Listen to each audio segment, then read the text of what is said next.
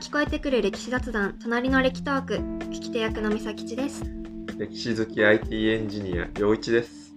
このラジオは歴史大好きサラリーマン良一さんと私美咲吉がさまざまな歴史雑談を繰り広げる番組です。カフェで隣から聞こえてくる話を楽しむように気軽に聞いてもらえると嬉しいです。は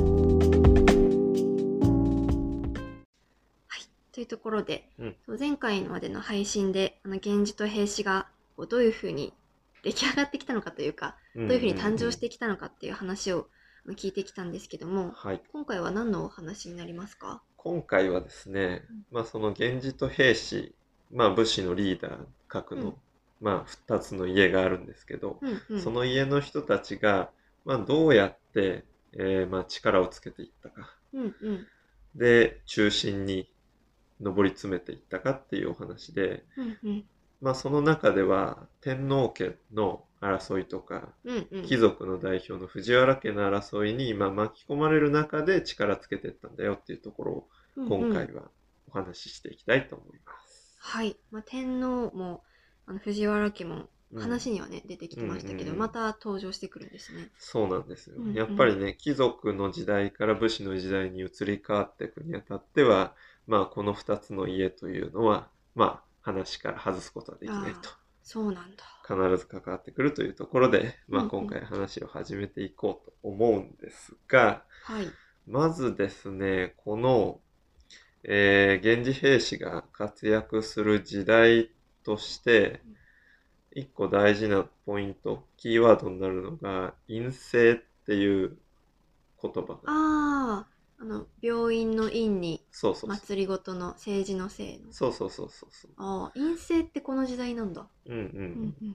で、陰性っていうのは、まあ、具体的に何かっていうと、まあ、本来は天皇が政治をうん中心に、えー政治の中心でリーダーであって、で、それを、まあ、前回話したうん摂政とか関白、ああ、はいはい。うんうん。藤原家の人たちが支える形で政治が進んできたよっていうお話をしたと思うんですけど、はい。そこにですね、その天皇を引退した人、まあ、上皇さんうんうん。ですね。まあ、今の、あの、令和の時代にも上皇さん、まあ、いらっしゃいますけど、その人たちが、まあ、政治を藤原家に代わって、自分たちが裏で操ろうと。そのために、えー自分がまずは天皇になった後に、引退をして、うん自分の子供たちに天皇を継がせるんだけども、うん。実験としては、その引退した上皇様が握ると。はいはいはい。で、裏で政治を操っていくっていうのが院政うんなんですね。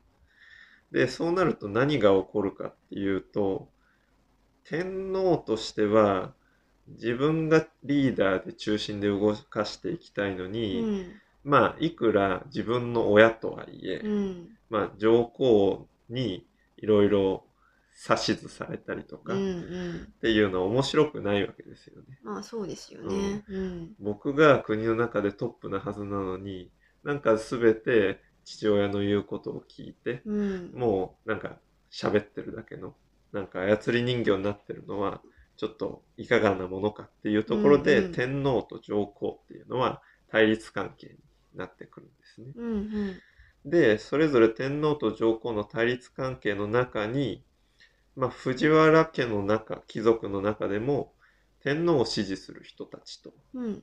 上皇を支持する人たちとに分かれてくるんですよ。そっか、そこで分かれるのか。うん、うんうん。で、その人たちは、まあ、あくまで、あの、武力を持っていないので、うん。まあ、あの、そこだけの戦いだったらば、まあ、口喧嘩だったりとか、もうその場で収まる話なのかもしれないんだけど、うん。そこに実際じゃあ天皇を引退させようとか上皇を辞めさせようとかっていうのでうん。力を、えー働かせようと思うと武士が出てくるわけですね。なるほど、なるほど。で、それぞれの陣営で武士を雇うと。で、その時に、まあリーダー格、武士のリーダー格になるのが源氏と平氏だったと。で、最初に起こった方言の乱っていう、方言の乱。はい。どあのどういう字ですか？保健体育の保はいはい。に、元は元。あー、なんか見たことあるかも。うん方言の乱っていうのが起きましたと。うんで、これは、さっき話した天皇と上皇が対立軸で、それは、その二人は親子ではなくて兄弟なんだけど、うんうん。上皇が、えー兄で、あそういうパターンもあるんですそう、ね。天皇が弟。うん。で、えー上皇はストック、ストック上皇という人で、うんうん。天皇は後白河天皇という人ですねどっ。ちもほんのり聞いたことがある。そうそうそうそう、うん歴史のこの時代ではとても重要なあ天皇家の二人なんだけど、うんうんまあこの兄弟喧嘩うにん藤原氏もそれぞれ分かれますと。兄派、弟派と。はい、うん分かれますと。で、源氏兵士はどう分かれたかって、うんうん。どう分かれたと思います？えー、源氏とうん兵士でパッキリ分かれたわけじゃないんですか、そうなんですよ。うん、兵士の中でうんも天皇型につく人うとん上皇型につく人がいて。源氏の中でも天皇型につく人と上皇型につく人が出たんですよ、その時へえ。混ざってるんですねは。。そうなんですよ。だから兵士の中でも平清盛っていうね、はいはめ有名有名な。人がいますけど、この人は後白河天皇型についたんですね。一方で、えー兵士の中でもおじさんはうん。上皇型についた、即上皇にうんついたと。うん。で、源氏の方で言うと、頼朝のお父さん、はい。源頼朝のお父さんの義朝という人は天皇型、後白河天皇型について、うんうんうん、清盛と一緒の方。うんうん。で、その義朝のお父さんと弟は上皇型についたんですよ。だからもう家でも真っ二つ。すごいもう家族間もぐちゃぐちゃじゃないですか。そうなんですよ。うん。で、これで結局戦いが起きて、うん勝ったのは天皇型、うんうん、うん。後白河天皇型の清盛とか、頼朝のお父さんが属してた方が勝ったんです。うん。で、そうなると、えー敵に味方をした自分の一族をうん処罰しなければならない。ええまあでもそうなりますよね。うん、だから、義朝は、まあ、自分の手で、うん。まあ、父親やうん。弟を、うん。まあ、撃たざるを得なかったと。まあ、とても苦しい立場にうんうん、置かれるっていう、まあ、それは、まあ、天皇のその兄弟喧嘩がそういうところまで派生していったというところで、平清盛とか源義朝は力をつけていったんで。あ勝った側のそうそうそう。天皇についた側の人たちがそのまま力をつけていったんだ。そうそうそう。で、後白河天皇にとても信頼される武士になって、うんうん武士の中でも、その一族の中でもよりいいポジションにうんうんいることになった。うんこれがうん方言の乱という戦いです。あーなかなか複雑な。そうなんですよ。うんなかなか現代ではね、そんな一族間での、もちろん喧嘩はあるにせよ、うん殺し合いをするなんていうのはまあね、そもそもそういうのがないからあれだけうんど想像つかないんだけど、当時はもう一族の中でも分かれて、うんうん、まあ戦いをやっていたとうんうん、いう時代だというのが、まあとても、まあ現代では想像つかないと思うんですね。うんうん、なんかなんとなくのみイメージだとやっぱなんか源氏と兵士がこう、パッキリ分かれてて、うん。なんかそこでこう争ってるのかなっていう印象が私は強かったんですけどその源氏内でも兵士内でもそれぞれあの違う立場の人がいて、うん。よりそのなんていうのかな個人個人の考えとかうんうん思惑とかで動いてるっていうのがあるんですね。そうなんですそれが今めっちゃ面白いというか知らなかったなって思いました。うんうんうんで、その方言の乱の後に、今度平治の乱というのがうん起きます。うん平治の乱は一応漢字で言うと、兵士の兵に治める。はいはいあの、えー平らに収める。そうそうう、ん平らに治めるでうん平治の乱。これは、まあ、天皇家の争いではなくて、今度は藤原氏のあ中の争いほですね。うほうほう。で、まあ、ど、あの、藤原氏の中で誰が力をうん。つけて自分が藤原家のリーダーになるかっていうその争いに今度また源氏兵士が巻き込まれていくんですね。でこの時はさっき美咲ちがイメージしてたように源氏と兵士で分かれたんです。あこの時はそうなんだ、うん、で、えー勝ったのは兵士側。うん。平清盛が属してた側が勝ったので、清盛強いな。そうなんですよ。うん。なのでこっから兵士の天下になっていって、うんうん。まあ後の後に言われる平家にあらずんば人にあらずみたいな。うわーすごい言葉だなうん改めて聞くと。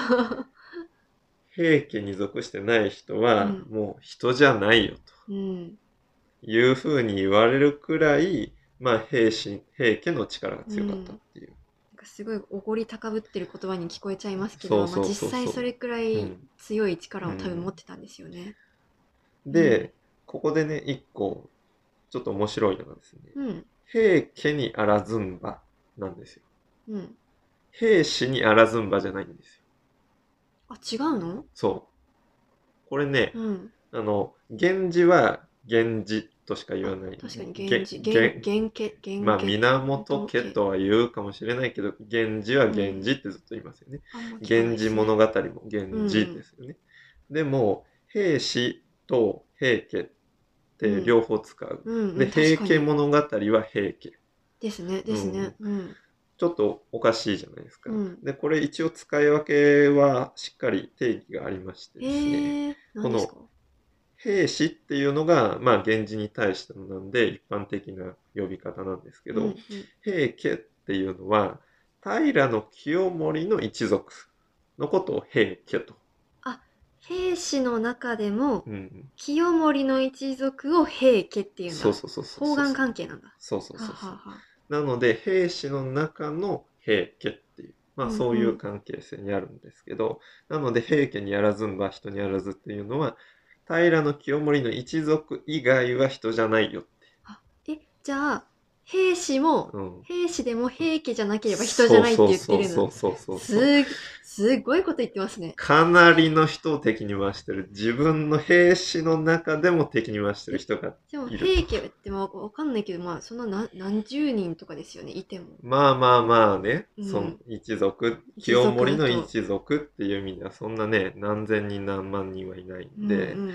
なのでこれがですねこの考え方が後にうん。命取りになってって、うん。うんまあ清盛がいるのは京都周辺なんだけど、全国に兵士の人たちは全国に散らばってるんだけど、その人たちは、えー後の源平合戦では必ずしも兵士の味方にならなかったっていうね、あめちゃめちゃ面白いですね。そうそうそうそう。だからそういうことを、うん。まあ言っちゃったがために、うん。まあ多くの人を敵に回していったっていうのが、うんうんまあ平の清盛まあその一族だったというところです。なるほど。はい。じゃあ今度はですね、えー次回の話の予告になりますが、まあこれだけもう平家にあらずんだ人ならあらずとうんいうくらいもう力が絶頂期だったうんうん平家がうんまあもう本当に短い期間であっという間に滅亡に向かってくるんですよ。うんうんじゃあどうしてそんなことになっちゃったのかっていうのを、